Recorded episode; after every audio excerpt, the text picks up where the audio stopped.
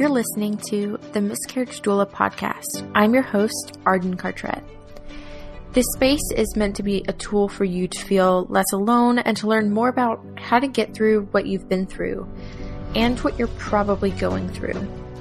We'll hear diverse stories from women and men in the online space, experts, and people just like you and me who are feeling the effects of miscarriage and loss in real time. This is the Miscarriage Doula podcast.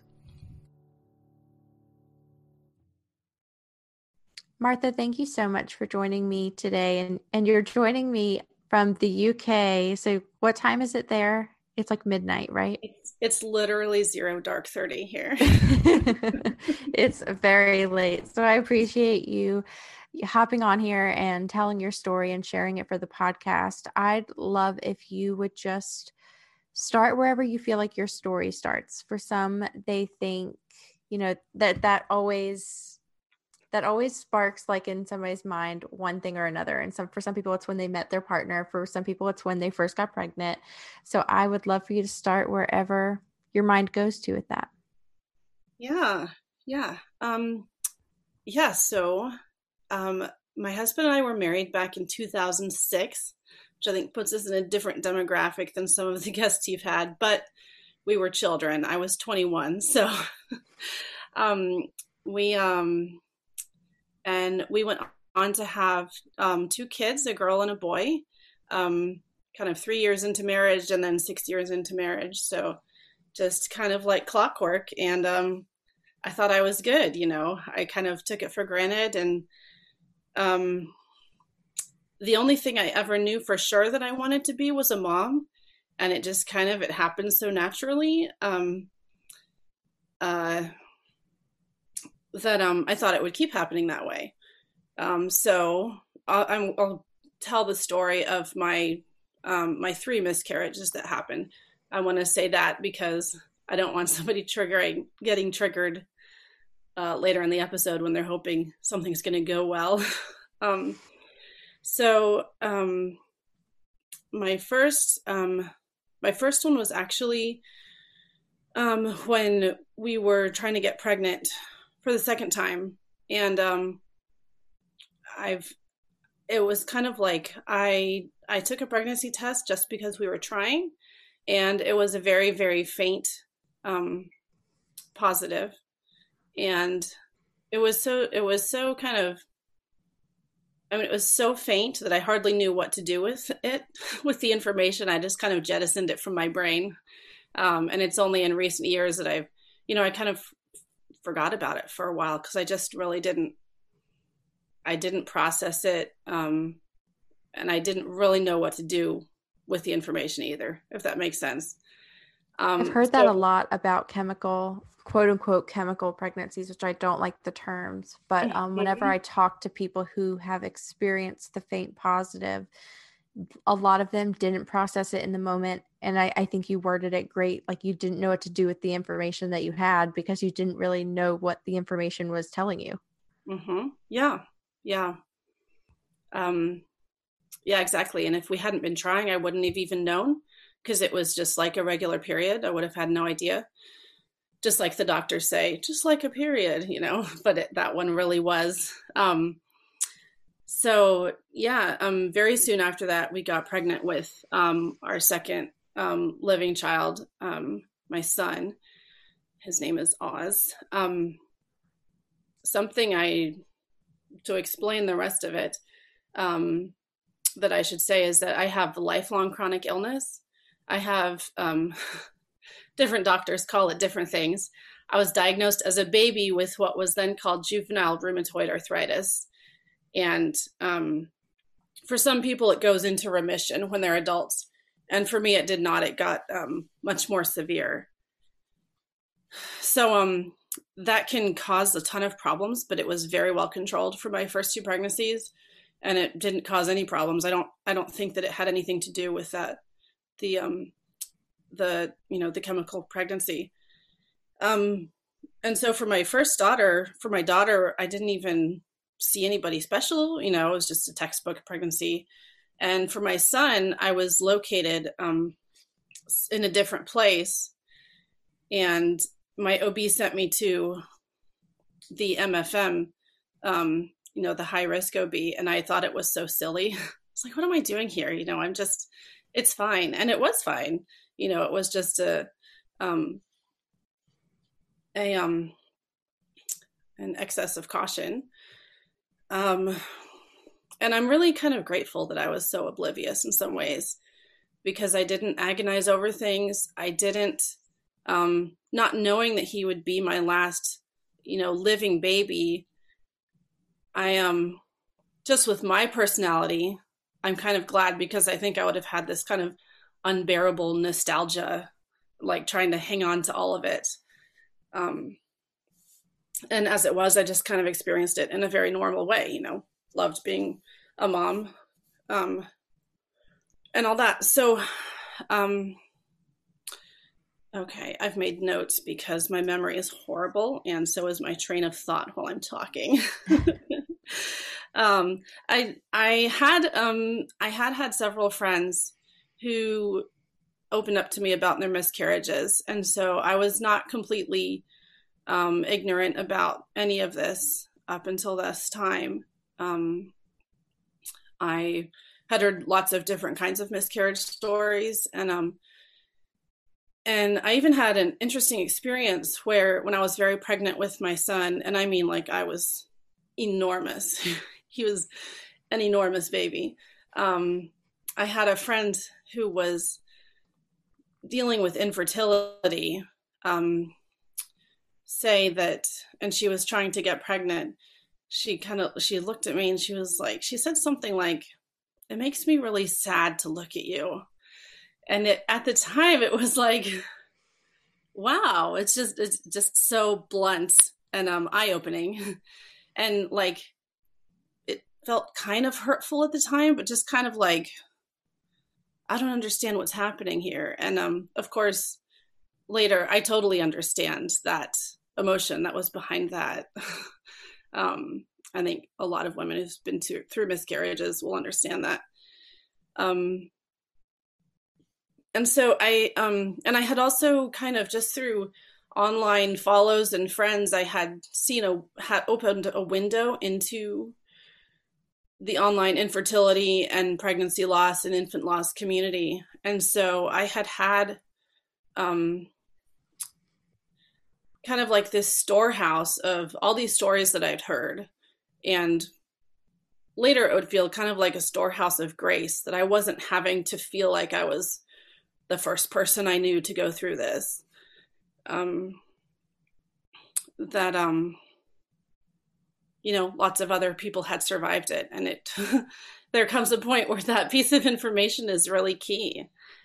Um, so, um, we um uh, we ended up moving to Belgium when um my kids were young elementary and a toddler and you know it was time to have another kid. And we had always kind of assumed we would probably have three to four. We had wanted a um a family more that size. And so got pregnant right on time quote unquote. Um i was due uh three years and three months after my son Oz was born, which is the same age gap between him and his older sister, um, which I thought was really neat. It was not on purpose; it was just the way it worked out. Um, and I I actually don't remember a ton about that pregnancy except for being very very nauseated. Um, with my first two, I um, I had ha- I had felt sick, but with this one, I was actually throwing up frequently, um, and um, also dealing with the different uh, OB care in Belgium. I was even though my husband is in the military at that location, you go to an off base um, doctor, and so I actually happened to see a British doctor who had lived in Belgium for many years, but English was her first language, which was really nice. Um, and they do things differently there. They um, they do an ultrasound at every appointment because the doctor just has the machine right there, and it's really um, it's kind of comically humiliating. they send you to the corner. They they have like a little curtain, privacy curtain in the corner, and you take your pants off. But then you just come out of the curtain and you walk across the room and get up on the table right in front of her. so, but uh, you know, women pass that information around and they tell each other, wear a tunic, wear a dress. um, oh it kind of goes with the the meme where it's like you go to the gynecologist and whenever you get undressed, you're like folding up your underwear and hiding it in your shoe or in your jeans or something, even though they're about to like see full frontal. yes, yes. like wouldn't want to give the wrong impression. yeah. Oh my gosh. So funny. Um so um yeah, and at the time um I was also dealing with kind of deteriorating mental health, not seriously deteriorating, but I was coming to to realize that I had anxiety and had had it my whole life, but just um, not quite at a not quite at a level that I needed medication, just as something I needed to address um, in certain ways and just be aware of. Um, and um, and so that was going on, and then my my disease, my arthritis was um, it was also slowly deteriorating, and I was kind of in denial about it I kind of just was pretending that my medicine was working, but I was on a very slow downhill where my mobility was worsening just a little bit at a time and um and I was in more and more pain and so I was really thinking about all that stuff and um you know I was just taking being pregnant for granted. And so um I believe I I probably had two appointments, two completely normal like probably about seven weeks and then 10 weeks. Um, that would be seven weeks and 12 weeks. Um, with, you know, ultrasounds, heartbeats, blood work was great. Everything was fine.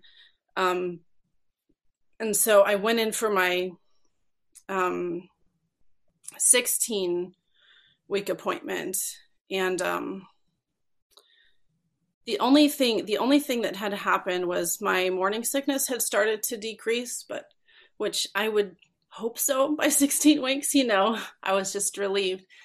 And um with my other pregnancies i had felt flutters very early and um like you know as early as 15 weeks. And this time i had started feeling flutters at 12 weeks which seems a little bit ridiculous but having been right about them twice before um and i had lost quite a bit of weight with um, the anxiety and the nausea. Um, I had felt them for a little bit and then they had stopped. Um, but I thought, well, I was probably just, you know, it was muscles twitching, it was my uterus stretching, you know, whatever. So I, because we'd had two good appointments, my husband went with me to the earlier ones, but I was heading to the 16 week one um, by myself because we just thought it was routine.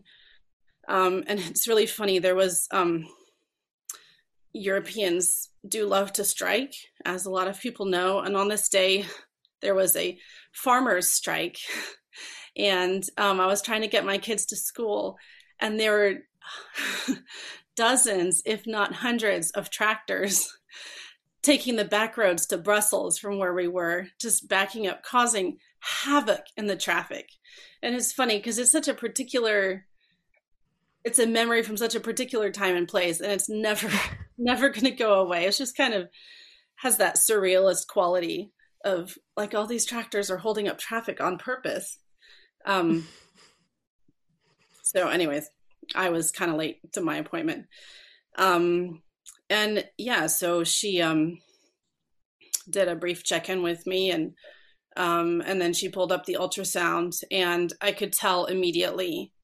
Um, I don't. I don't even remember if it was her face or the screen that I saw first. It's like I see them both in my mind. You know, her face just had this stricken look on it, and the on the ultrasound there was just total stillness. Which at 16 weeks, you know, there's a lot of wiggling going on. Um, and so I knew even before she said, and um, she was even just seeing that look on her face meant a lot because it showed that she cared. Um, she could have kind of a brusque manner about her in general, and so um, I was kind of pleasantly surprised to find that she handled this really well. She was very compassionate. Um, she actually teared up when she was when she saw the ultrasound. Um, and I could tell she was shocked. You know, it, it doesn't happen every day in um, in her career. Um, so she told me that um, you know the only option um, under her care was um, a medically managed miscarriage um, in the hospital for that stage of pregnancy. Um, and that there was kind of a 50 50 chance that I would deliver the baby, um, you know, helped along with drugs. And that would be followed by a D&C because she said the placenta doesn't usually detach.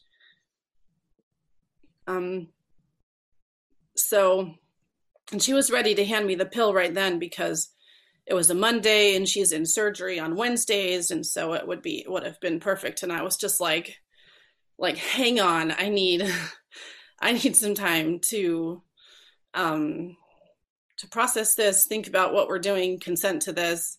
And it's I haven't I haven't always been good about sticking up for myself in situations like that. I I'm very much a doctor pleaser. I want to to be considered a compliant patient.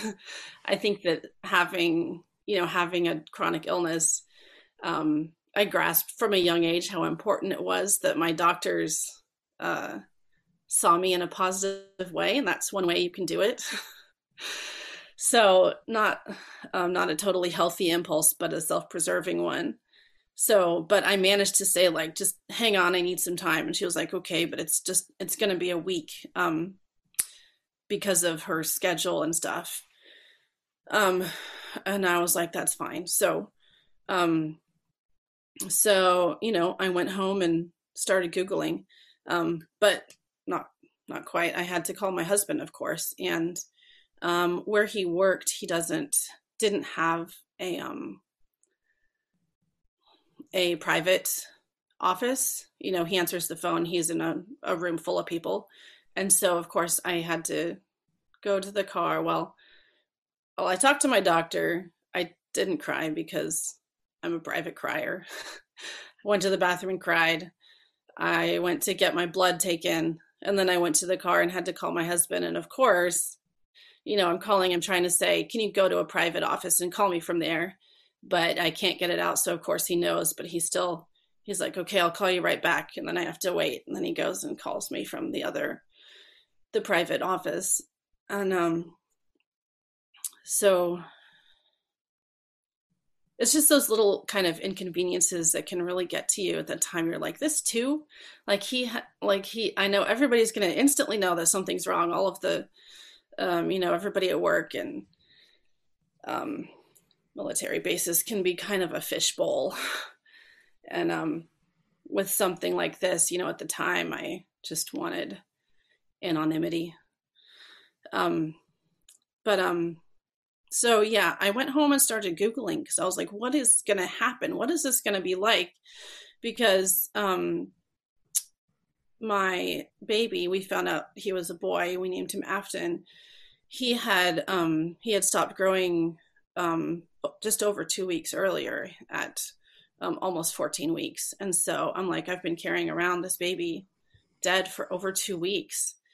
I'm going to deliver him. And so I started Googling and Googling and everything um, in English. So, you know, mostly the US and the UK, women at that stage had D&Cs. The doctors seem to really prefer that. And I can see why, because it's inconvenient to have somebody laboring who there's a good chance they're going to need a D&C afterwards, possibly an emergency one.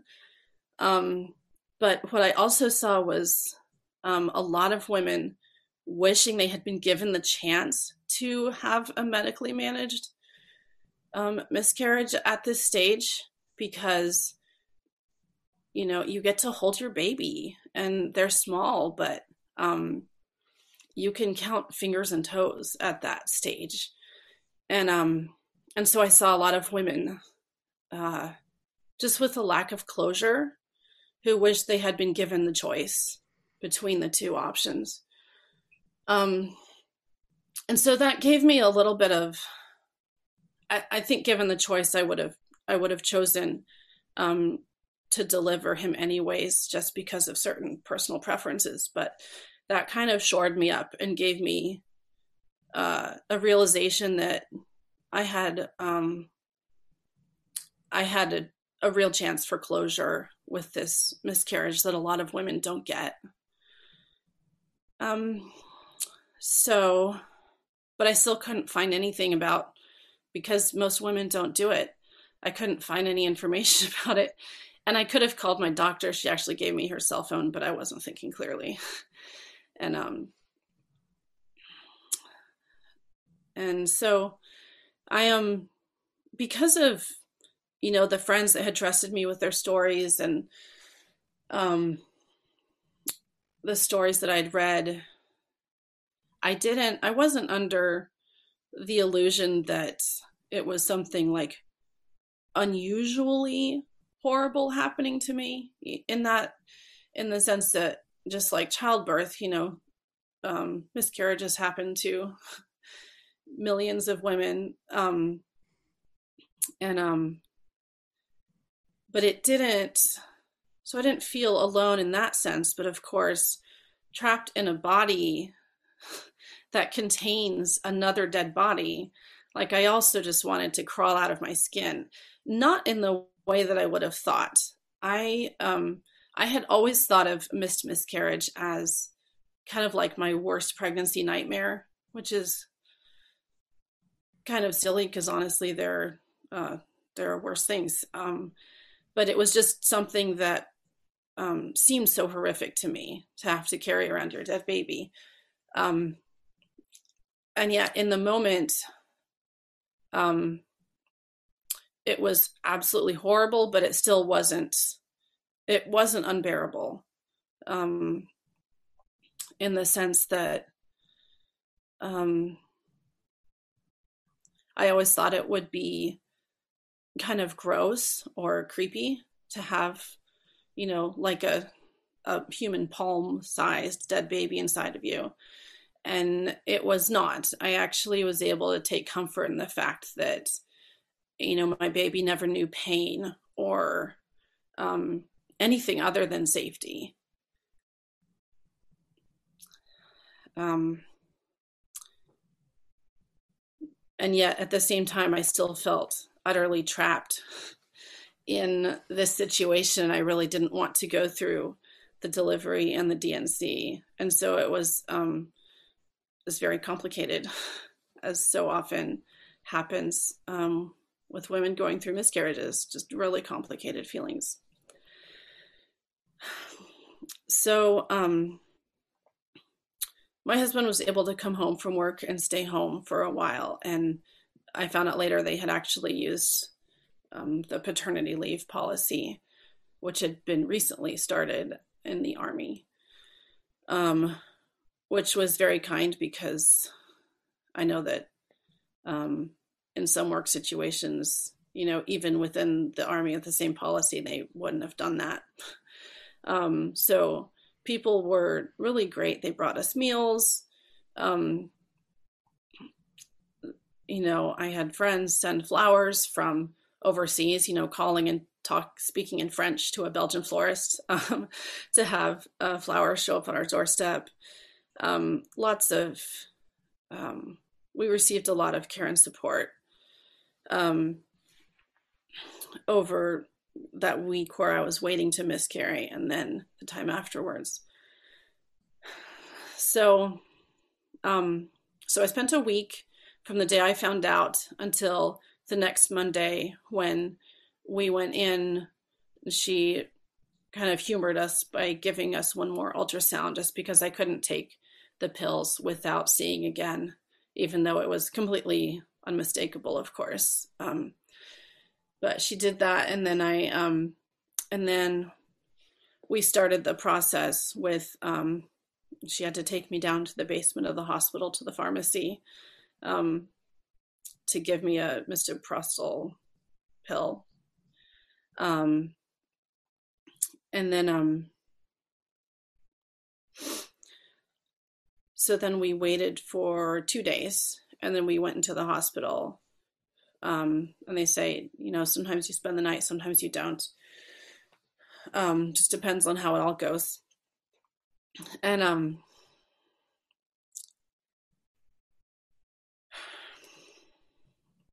sorry, just collecting my thoughts.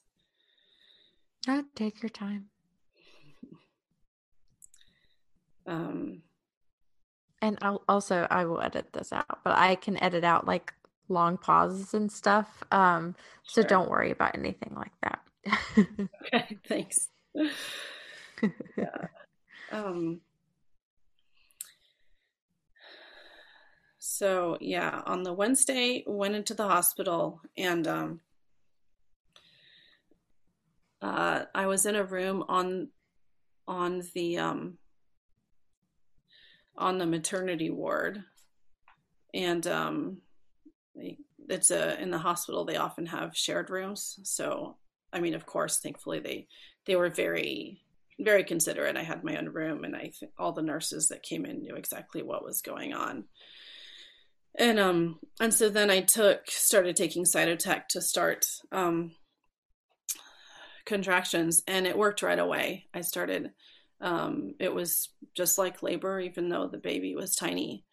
Um, it was I I had epidurals in my labors, and so it's kind of hard to compare them. But there was the unmistakable contractions and a lot, a lot of pain, um, and um, um, and then you know the urge to push at the end, but it was of course much easier than pushing out a almost 11 pound baby like one of mine was.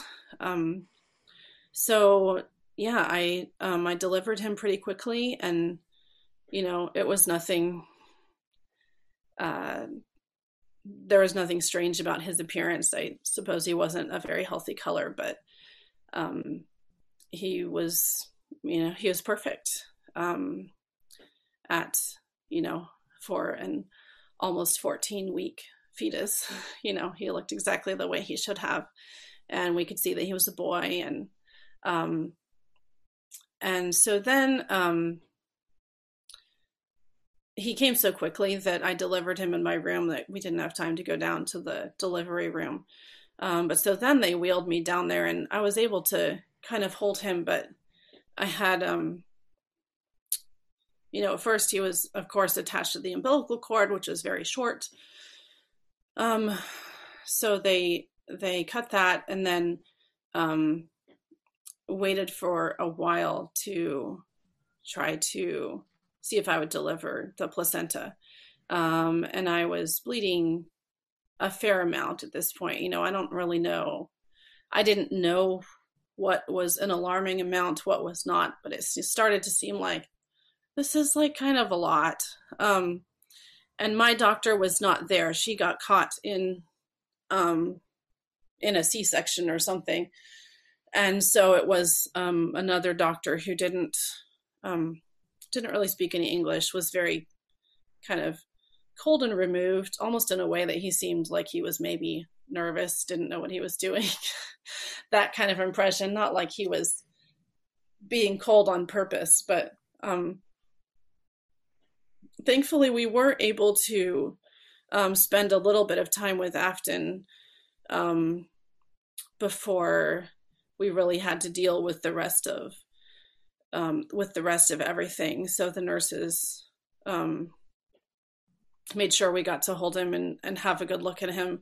But it wasn't a peaceful time because I was still contracting really painfully um, and bleeding. And so it ended up being um, too much blood. My placenta tore. And so I had to be rushed into the OR for um, a D&C.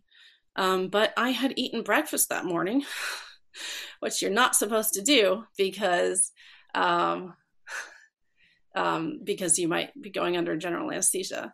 And I was like, oh, there's a 50 50 chance. Like both of my full term deliveries were textbook. Um, I um, it's the worst day of my life. I don't want to be deprived of breakfast as well. you know, just logical thoughts like that.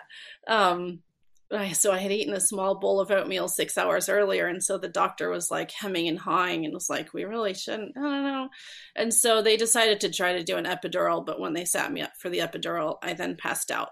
So that answered that question, and they just put me under, and um, thankfully, and and got it over with. And um, and so I woke up in the recovery room feeling like I had been I've never been hit by a bus, but it was that feeling. Every every muscle in my body hurt so much. And never having been under general anesthesia, never having miscarried, never having hemorrhage before, I was like, I don't I don't know, maybe this is normal. And I saw by this time my doctor had showed up in time to do the D&C and she came to check on me and she said everything went fine. Um, and that she thought she got everything. So um, and I was just I was just in survival mode, meaning not questioning mode. um, and so I didn't ask her, and it it wasn't a big deal. It was just one of those things that happens when you're getting medical care in a foreign language and not wanting to deal with it as well. Um, I um, just being in the dark is um, it's frustrating and another layer of trauma. And later I was telling another friend who had been through um, a similar experience, and she said that you know it's possible that they had that they gave me epinephrine to stop the bleeding or to help with that, and that can have that effect. So I don't know because all I know is my second miscarriage that did not happen, um, and so um, they um, they kept me overnight. They gave me an um, an IV, an iron infusion. Um, I, I didn't quite need a blood transfusion, but just to help me recover faster, they gave me an iron infusion. And that was extremely unpleasant. It was really a strange experience. It um, felt like my chest was gr- getting crushed as it went in. It was really strange. and I've read similar from other people. Um, they gave me a pill to stop my milk from coming in, which when they handed it to me and told me what it was, you know, and kind of like we were talking to each other in Franglish, um, you know, I hadn't thought of that at all because, you know, he was still, you know, much closer to the first trimester than the third in his gestation, Afton was. And yet, of course, my pregnancy was 17 weeks along by that point. And so um, that was just kind of receiving that pill was really painful to be like, oh, like this is, you know, just another thing that um that was sad. And um I don't think I would have been a good candidate for it, but I have heard, I think on your podcast and elsewhere about um, women who've gone through loss donating their breast milk. And I think that that is such a cool um, option for if you're looking for something tangible to do you know, to to bring good out of your loss. But I digress. Um so um and then I, I yeah, I stayed one night. Thankfully, we had really sweet friends who could watch our kids cuz of course our family was on the other side of the Atlantic. Um and um and yeah, so then I went home and then um that was um, the experience of labor was simultaneously traumatic, especially with kind of the the blood loss and the emergency D&C, and very very healing because I felt like I could really feel the pain that like that existed inside me was like a manifestation of my emotional pain and going through that without um I it kind of happened too fast to decide to take pain medication. Um it um, it was like a mourning process in and of itself. And and I know for some people, um, when they uh, miscarry, it ends up being so traumatic, especially if there's bleeding, that it's um, it's just trauma upon trauma. For me, it was um, it was helpful, and it's kind of hard to explain why, except that I would compare it to um, all four of my grandparents died while we were living overseas because we spent most of our time overseas, and um, uh, only one of them I was able to make to their funeral, and so three of them they just kind of just disappeared, and there wasn't a lot of closure there, um, and so um, I would kind of compare it to that in terms of my my reaction, how I felt about it. Um, I was just able to,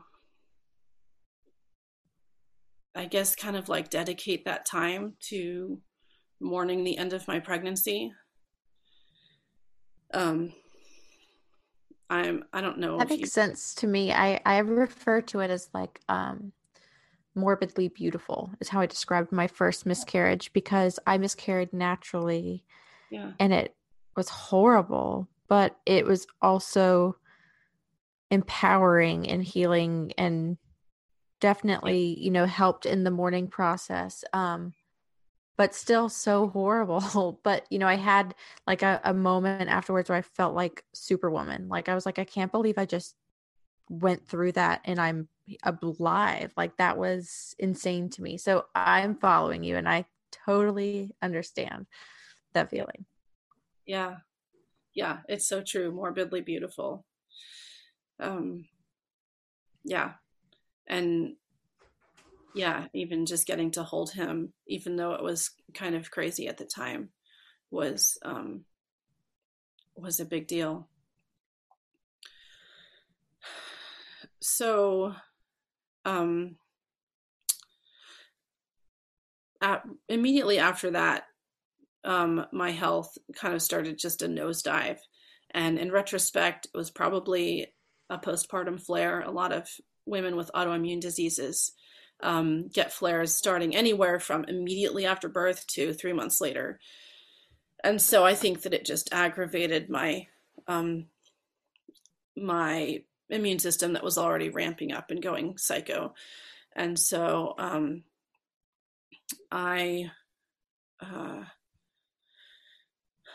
started um, so started dealing with uh, with that, my arthritis, it's it's um, different than rheumatoid arthritis in that the main uh, symptom is swelling, and so which it's it's nice. It's not pain immediately, but my knees start to swell to like literally the size of bowling balls to where the skin is just stretched over it.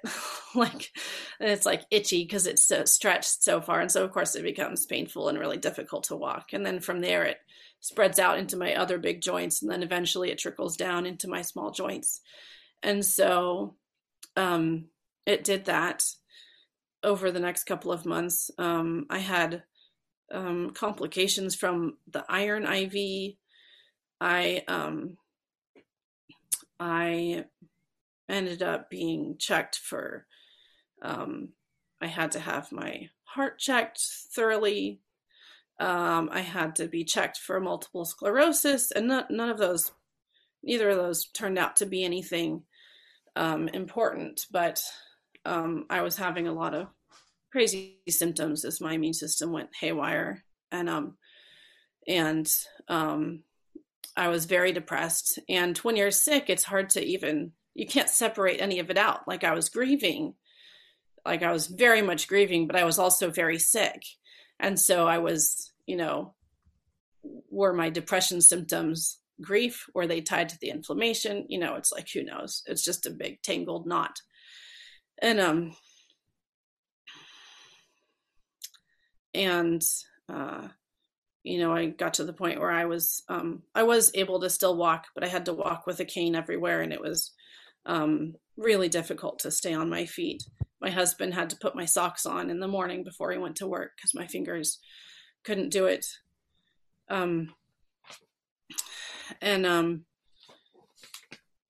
and um I had a recurring nightmare where I would give birth to basically a pile of bones that would collapse into a heap of dust.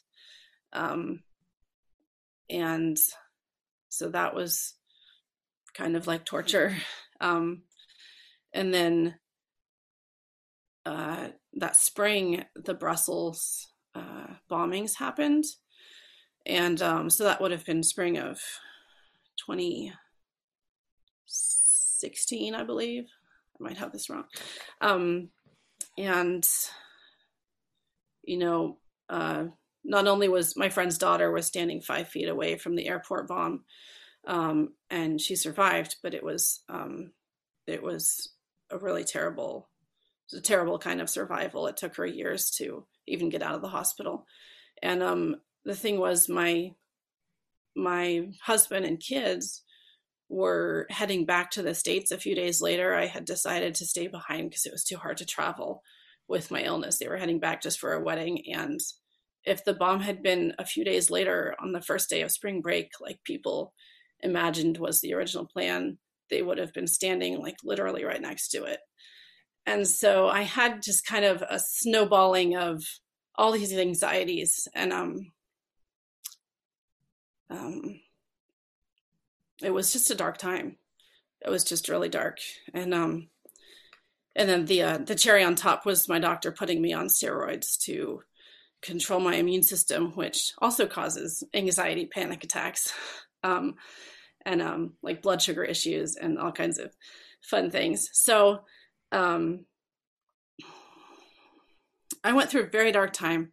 Um, there was also a lot of um, there was a, a lot of grace during that time. I had a lot of really understanding friends. Um, I had um, I had on um, on Afton's due date. I um, I didn't choose the the date for this. I was just, you know, I I wasn't the planner. I was just in it. On his due date, I was actually singing in a worship service, um, which was actually it was very poorly attended and um, there uh, and uh, very imperfect in a lot of ways. But um, I felt very um, held and looked after by God on that night to be having something to do um, to serve other people, even though it was only a couple of other people, and um, to use. I could I could barely play the piano anymore because of my arthritis, but I could sing. And um, the fact that it fell on his due date um, felt kind of like a promise that you know this isn't it your your life isn't like um I, I didn't feel like my life was over but it felt like i'm changing from being like a young healthy mom into um you know end of my childbearing years severe illness maybe forever you know you don't know. Um just unknown challenges ahead. Um but things like that popped up to um, that were just a comfort that um, yeah it made me feel basically like god was holding me and um in all of this i uh why why it happened actually wasn't an enormous question at first um which I think is unusual. But um, I've been talking for a long time. Sorry. You're totally fine.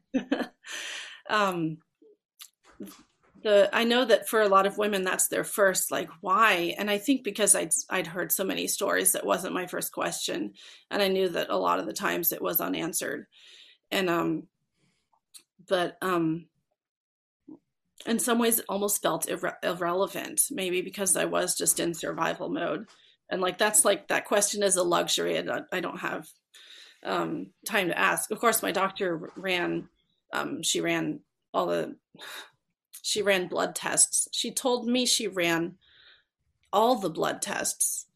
Um, and um, at the time, I was wondering about this one particular one because I'd heard about it through the recurrent miscarriage stories. And I didn't ask her about it because I um, I just wanted to get out of there. I didn't want to deal with it. I didn't want to have, I didn't want to challenge her as we talked about. um, and um, that ended up being a huge regret. But um, in another way, I was also just kind of doing the best I could with my my brain as it was. So um, yeah, so the blood test was normal. His genetic tests were normal. Um, they did an op- autopsy. Um, everything was normal, and um, and um, she also, my doctor also put, um, she w- made sure to put 17 weeks on, um, on the paperwork for him, even though he was, you know, that was my pregnancy time. He was younger than that, but because that enabled me to be able to have him um, released for cremation. Um, and so she really, um, she did her best to look out for us. Um, so um, during this time, this is about a, a year and a half past, and um, I my doctor put me on a new medication. My rheumatologist put me on a new medication, which was um, Arava or leflunomide, I think. And I had taken it before. It was just another thing to try to beat the arthritis. Um, and she didn't say anything at the time. And I realized after I'd been on it a couple months, wait a minute, I was on this before, and this is a category X for pregnancy. And obviously, we weren't trying to get pregnant, but we um we weren't um being as cautious as we would have been if and so then i remembered and then i was like oh, i'm gonna i'm gonna talk to her about taking me off of it because and find something more appropriate for my life stage because we just weren't at a time where we wanted to take um, other steps more steps um, for pregnancy prevention. Um, and um uh so long story short i um became pregnant when i hadn't been intending to be because unlike a lot of women on this podcast it happens quite easily for me. And um and it was really um it was really frustrating because after um after losing afton intimacy was so difficult um because it was just such a scary prospect, the idea of getting pregnant again. Um, so it was really difficult. And we were kind of just starting to get back um, into a better place when um, I got pregnant again. And I had not managed to get off that medication. And so, you know, I felt really embarrassed to have um, I don't really like the term accidentally gotten pregnant because we all know where babies come from. um, but of course, to have gotten pregnant in those circumstances and um, um unexpectedly. Unexpectedly, yep. yep. Unintentionally. um, so I was I was so scared. I was so angry at myself. Um, I was shocked, but I was also really determined um, to do my best for the baby. And by this time, I I had gotten onto a medic a different medication that was working um, that was starting to work better, although my arthritis was still really flared up. So, um, I um I we fought really really hard for her. We ended up having to do kind of an emergency drive to a hospital four hours away to get a drug that would wash the other drug out of my system before it had a chance to do too much damage. And um, it actually was, uh, it wasn't that bad. It was a drink I had to chug four times a day for two weeks, which I finished just before the morning sickness kicked in. And it, it worked. Um, it washed the Arava out of my system. because um, they can do a, a, blood test to check for that. And um, so I wasn't as sick as I had been before with the arthritis, but I was still I was not healthy. Um, and so I um I I did that whole thing with the drug uh, as soon as the the washout protocol as soon as I found out I was pregnant. So before we even had time for an ultrasound, but so we uh we were in right at six weeks for um, an appointment, and um her heartbeat was going perfectly. She was the size we expected. Um, I was I was a mess. I mean, like the doctor was like, "Your blood pressure is kind of high." She's like, "Oh, your heart rate is really high." I was like, yeah, "That's not normal." Um, because you know the thought that I would um, get pregnant in a situation where I could harm the baby by the medicine I was taking was just too much combined with the fear um, of pregnancy after loss. But um, yeah, she was um, she was healthy.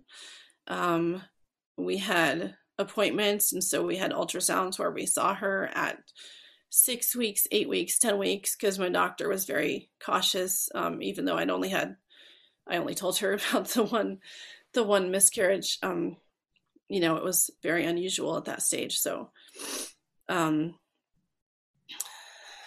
and um, I, you know, I was a nervous wreck um, pretty much the whole time, uh, at least through 10 weeks. Um, and I got some really good advice, which I could only have gotten from somebody who was very, very sympathetic and was a great listening ear.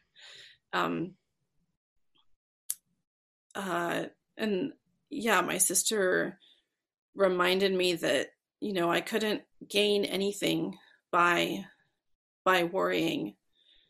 Um, and it's funny because I say it and it's those words aren't going to help somebody in the wrong situation, but they helped me at that time. You know, I was not going to gain, um, I was not going to help um, the baby by worrying, and and that I was going to steal from myself the time that I had to be pregnant with her, if something was going to happen. Um, and so that really helped me just a, a tiny bit to not be as mad about this this pregnancy. I was um, throwing up, you know, multiple times a day, and we didn't see a uh, quirky house. We didn't have a bathroom on the first floor, um, so I had to. And I couldn't make it up the stairs with my arthritis, so I'd have to run out to the backyard and puke in the backyard and then hose it down. no. humiliating like just just ridiculous and um and i uh my anxiety was to the point where i i wouldn't take um really any kind of medication. My doctor gave me nausea medication. I i couldn't take it mentally. Um and i um i would take the kids to school and kind of go home and hide in bed all day because there were just too many too many emotions and too much fear. And so um but at the same time i was still able to i had more hope with every day. Um and and i realized that it wasn't necessarily about um about every day having more hope of having a successful pregnancy but it could be about um just loving her for the days that i had. Um but um uh so by by the time of her our, our 12 week ultrasound and appointment um I w- we were pretty confident that things were fine. Um and so my husband and I had gone to an appointment in the morning to see my doctor but she had gotten she had to reschedule because she was in an emergency um delivery. And so we had the kids with us later because they were done with school and we could have arranged for somebody to watch them but we were like you know we've had three good ultrasounds. Um you know it's fine. Um and so we brought them with us and um so they were um four um, probably about four and seven, something like that. Um, and so, um, uh, so yeah, she, you know, I got on the table for the ultrasound and everybody was kind of gathered around. But of course, the kids had never seen an ultrasound, so they didn't really know what they were looking at. And once again, I could immediately tell when she put the wand on my belly. Um, and so she whipped it off, and she and Nathan took the kids over to a different corner of the office and handed them phones. Play on these, you know, anything to distract them from you know, the conversation we were going to have. So Nathan and I could tell them in our own time. And, um, uh, so yeah, she had, um, we were, it was the 12 week ultrasound, but we were a few days late for it. And she measured at 12 weeks and two days. And so she had literally just died, um, like two days earlier than that. And once again, I had I had felt the flutters for about one day and they had stopped and I had said, well, it's so, it's so early. It can, you know, it comes and goes. Um, and so that caught that, that ended up causing a lot of, um, a lot of self doubt and just, uh, just, um, like questioning myself and then questioning the questioning of myself of like if you know do i know what's going on with my body or not? Um, because the temptation since then is to be extremely paranoid because when i've brushed things off in the past it's been you know not fine. And yet i can't live my life that way. I've had to um, you know i can't live my life always thinking that every fear that i have is right. So it's um, it's caused some complications Um, so she, um, this time we, um, it was really shocking for a moment. And then, um, it was like, well, we know how this goes. We know what to do. Um, we were actually grateful to be with the same doctor in the same hospital because with the military, you're always, always, always changing doctors because even if you don't move, they move. And it's when you have complicated health things, it's like the number one most frustrating thing. So, um, once again, we, um, um, the same, she, you know, she said she didn't consider it to be safe to be a D&C, um, to do a D&C at that stage of pregnancy. And so, but I, I was glad once again, I was, um, um, scared because of what happened last time, but not not horribly scared. Uh, I was grateful once again to have the opportunity to labor with her um, and to mourn in that way. Um, so um, I, yeah, I delivered um, my daughter Rose um, a few days later, and no emergencies this time. Thankfully, I did have to have did have to have a D&C for the placenta. Um, but um, nothing too horrible. And the nurses were able to, they kind of made her cozy in a little container and brought her to us um, to spend a little time with us. They were um, really considerate. They were also, they were kind of hovering because I had hemorrhaged last time. Um, but um so so yeah i went home. I had to fly back to the states to be in a wedding a month later. I was the matron of honor and so i had to return the maternity dress i had bought and um, wear a different dress and i was a terrible matron of honor. My poor little sister she is very very sweet but i basically didn't do anything and i'm uh, I kind of forgot how to smile for a little while, so that's not great while walking down the aisle at a wedding. um, and and while we were back there, we made the rounds with different family, and um, I just wanted to recount this one thing because it was kind of my other one of my greatest fears was being thought pregnant when I was not. Um, there was somebody, a friend of one of our parents, who um, hadn't heard that I had miscarried.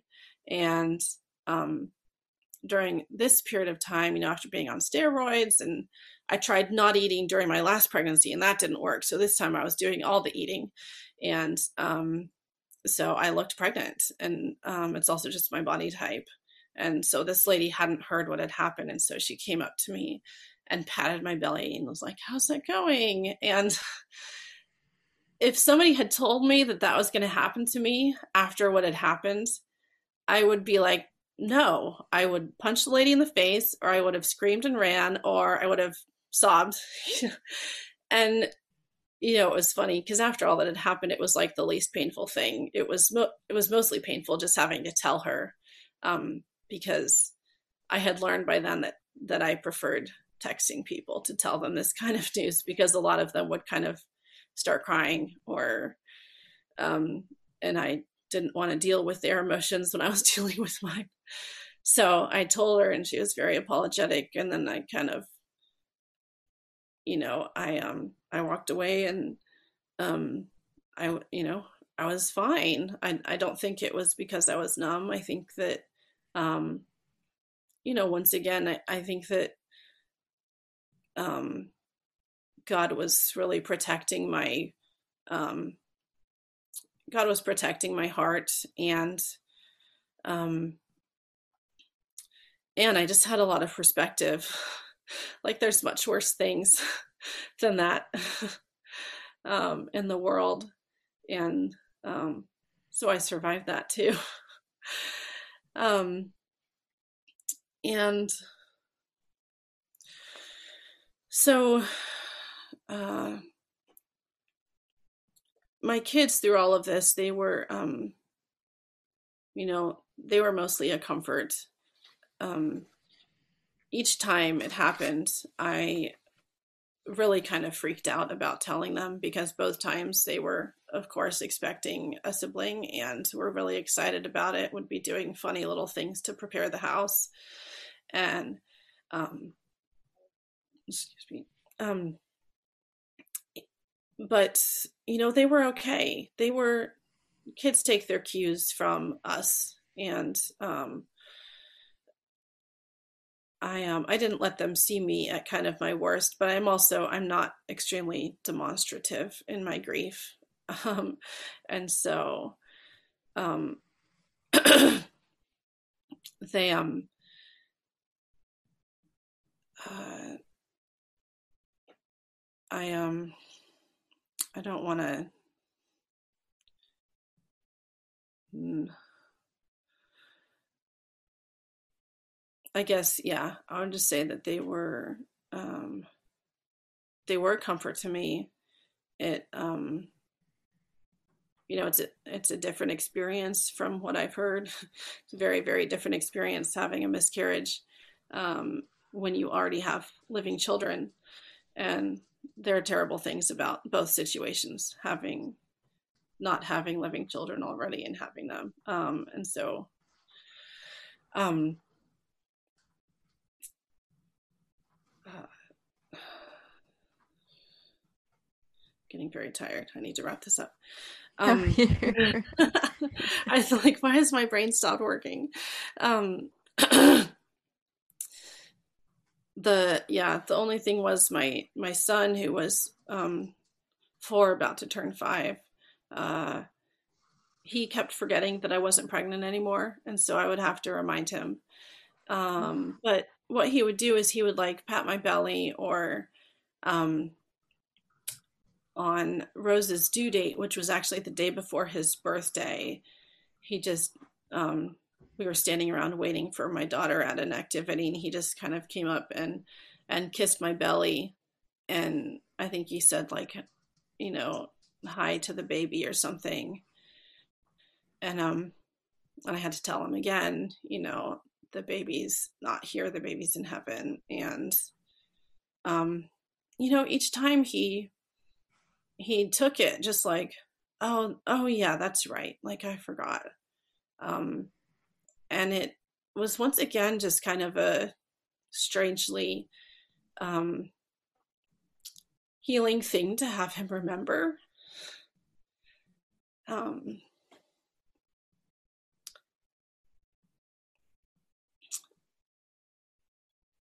you know, it was painful and beautiful.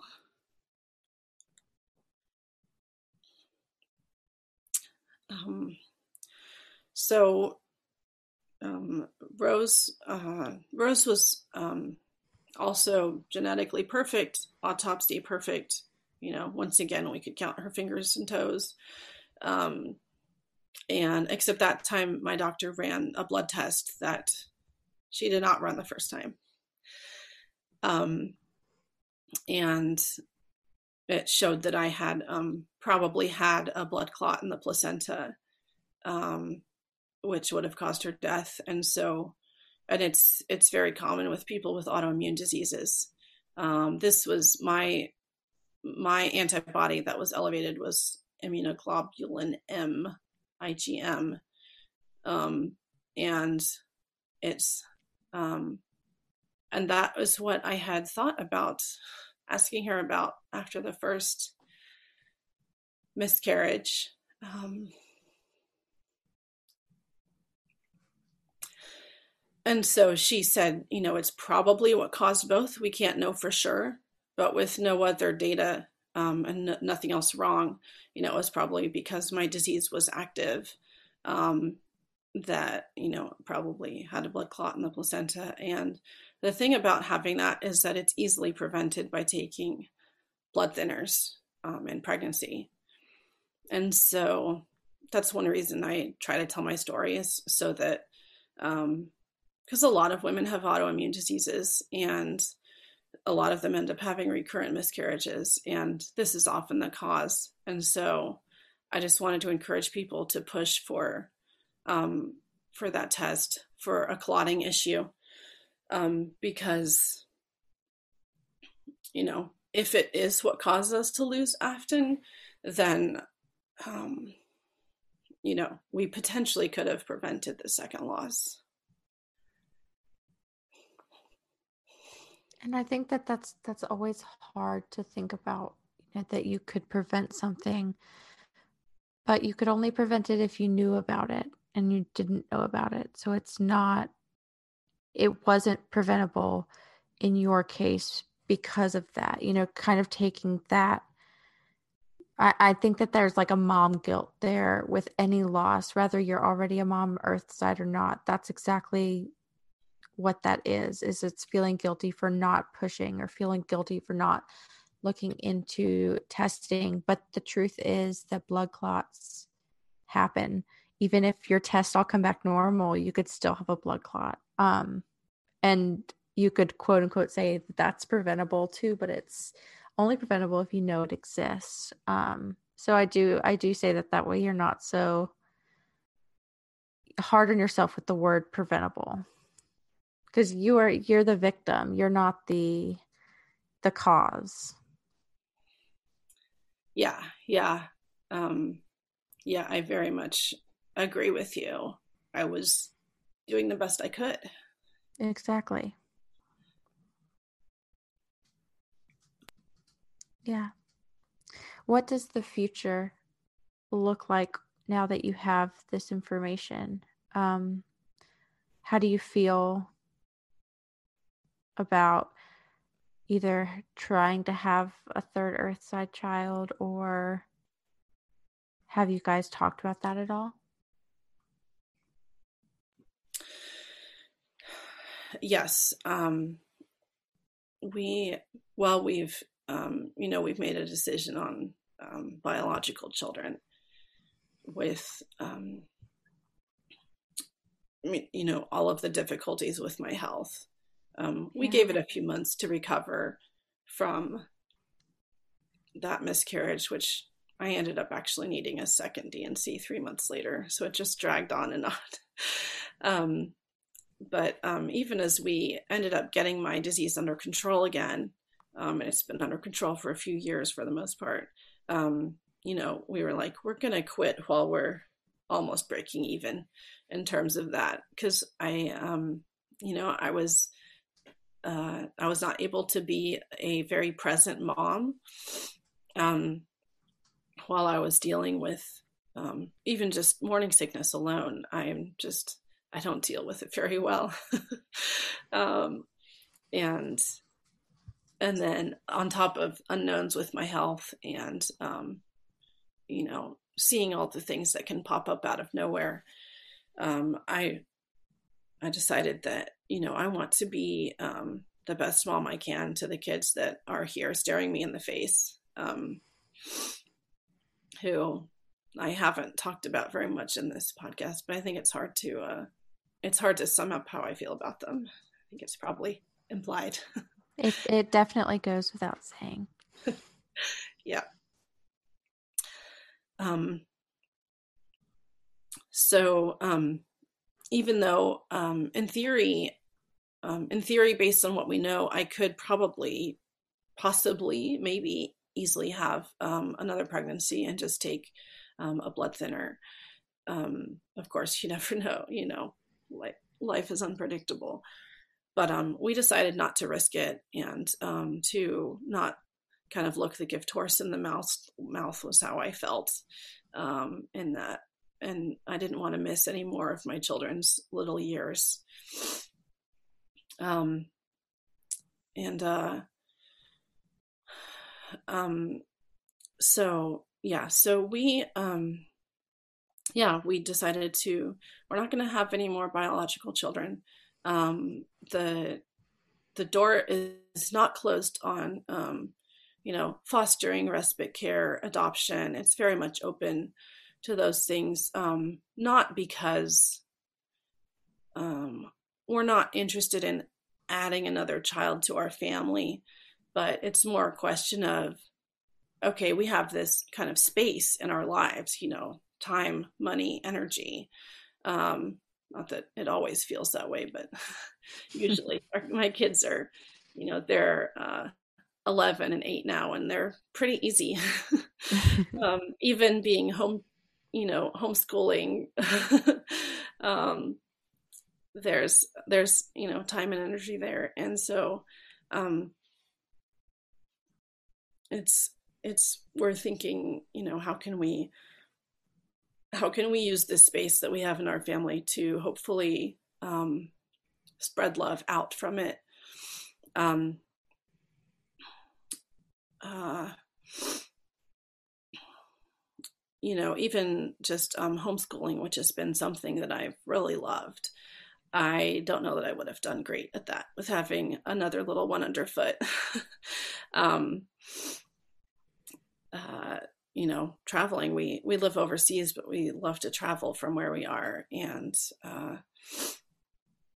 even that is just something that's a small thing that can say well this is more affordable and a little bit easier. It's kind of like a feels a little bit like a booby prize. It's not worth not having another kid. Not of course missing the ones that we don't have but there's a little bit of well at least we have this. Right. Yeah. um you know, and and then just dealing with my illness um, and um,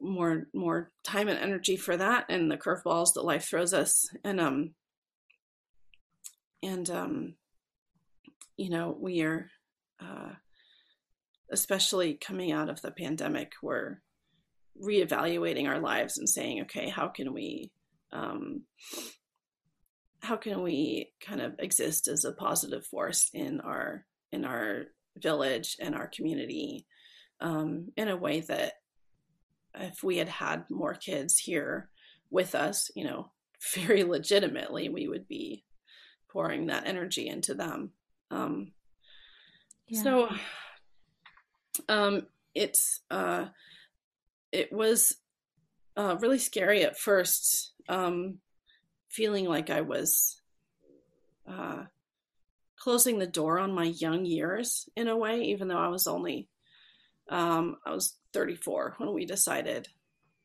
um, not to pursue more having more kids myself, and um, but as I, I'm only I'm 36 now, um, with a little bit of time and a little bit of perspective, i am able to calm down and say, like, I have so much life ahead of me. And, you know, as I'm coming out of the little years with my kids, um, I am, um, you know, regaining a few brain cells here and there. And,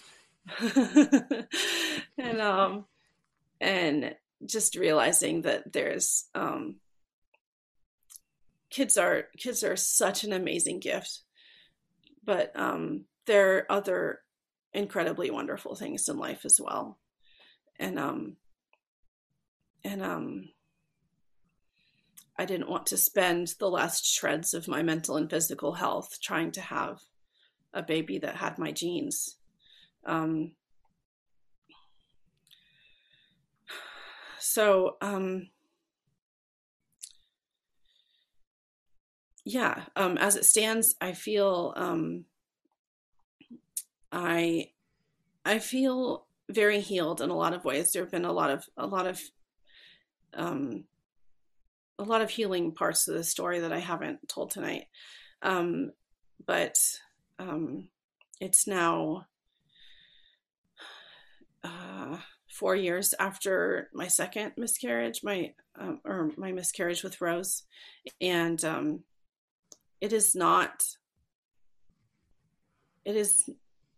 It's not like an open wound anymore. You know, I just want to say that for people who are um, for whom it is like a gushing open wound. Like it's just, it feels like it'll never heal. And um, it's, it's a scar and um, some days it really hurts. And sometimes it's just like, you know, it's just like a place that feels different than the rest of my skin. And I always know it's there, but um, it's, um, it's not um, it's not something that um, kind of runs my life anymore the way that it did at first.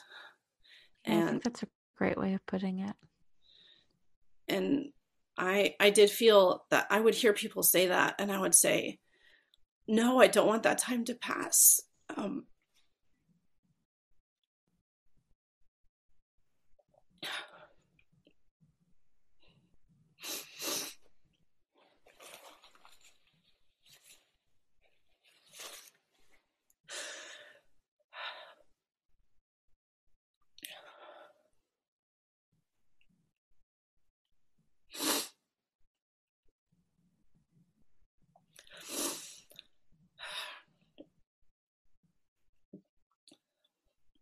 because it you know it feels like a distance between you and your loved one.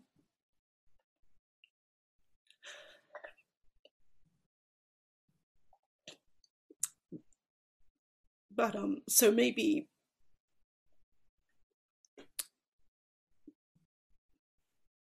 maybe in some ways it's not a huge comfort to somebody to say that um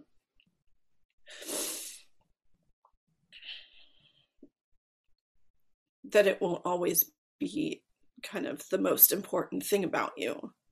But um, I guess I can say from my side of it that I did once feel that fear and dread of time passing and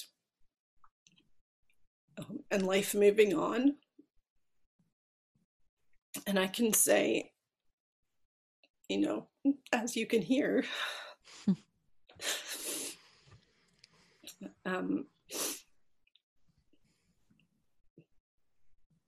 that it's okay. And you know i still love my babies just as much as i did. And the fact that it that it doesn't hurt in a in a mind-blowing way um it's okay. You know it's gonna be okay. Yeah. And i think it's more like um you worry with time passing that over time you'll forget about them or that you'll go days without thinking about them or they won't matter as much. And so I think that there's a big difference between it not hurting as painfully horrible. I think gushing was the best word to use, you know, in those early days, weeks, in the first few years, and how it eases up, but you still think about them. It's just your thoughts aren't as painful. They're more of in memory and in love instead of just in pain. Yeah, yeah, that's exactly right. Um, and I will say that my body remembers.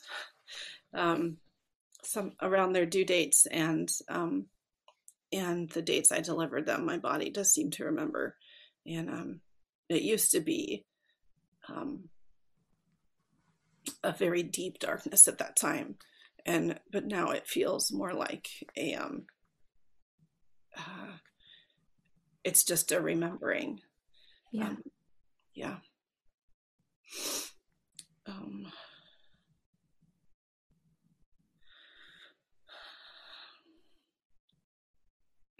uh, yeah, it's funny. It's, um, you know, I used to cry about it every time, every day, and then I would cry about it every week, and then I would cry about it every month. Now I probably cry about it once every couple of months, and it's been interesting doing this and delving into my memories because, of course, it's brought it all back up. Um, and so it's still there. It's all still there, but yeah, it's just um, it's just somewhat healed. Yeah, I think that's a great way of putting it. Well, Martha, thank you so much for sharing your story and for staying up so late to share it with me. I appreciate it so much. Um, it is an honor to get to hear about your babies and your life. And if you guys do pursue fostering or adoption and you want to provide an update with how, you know, your grief journey has played into that role, um, you're welcome back anytime. We would love to hear an update.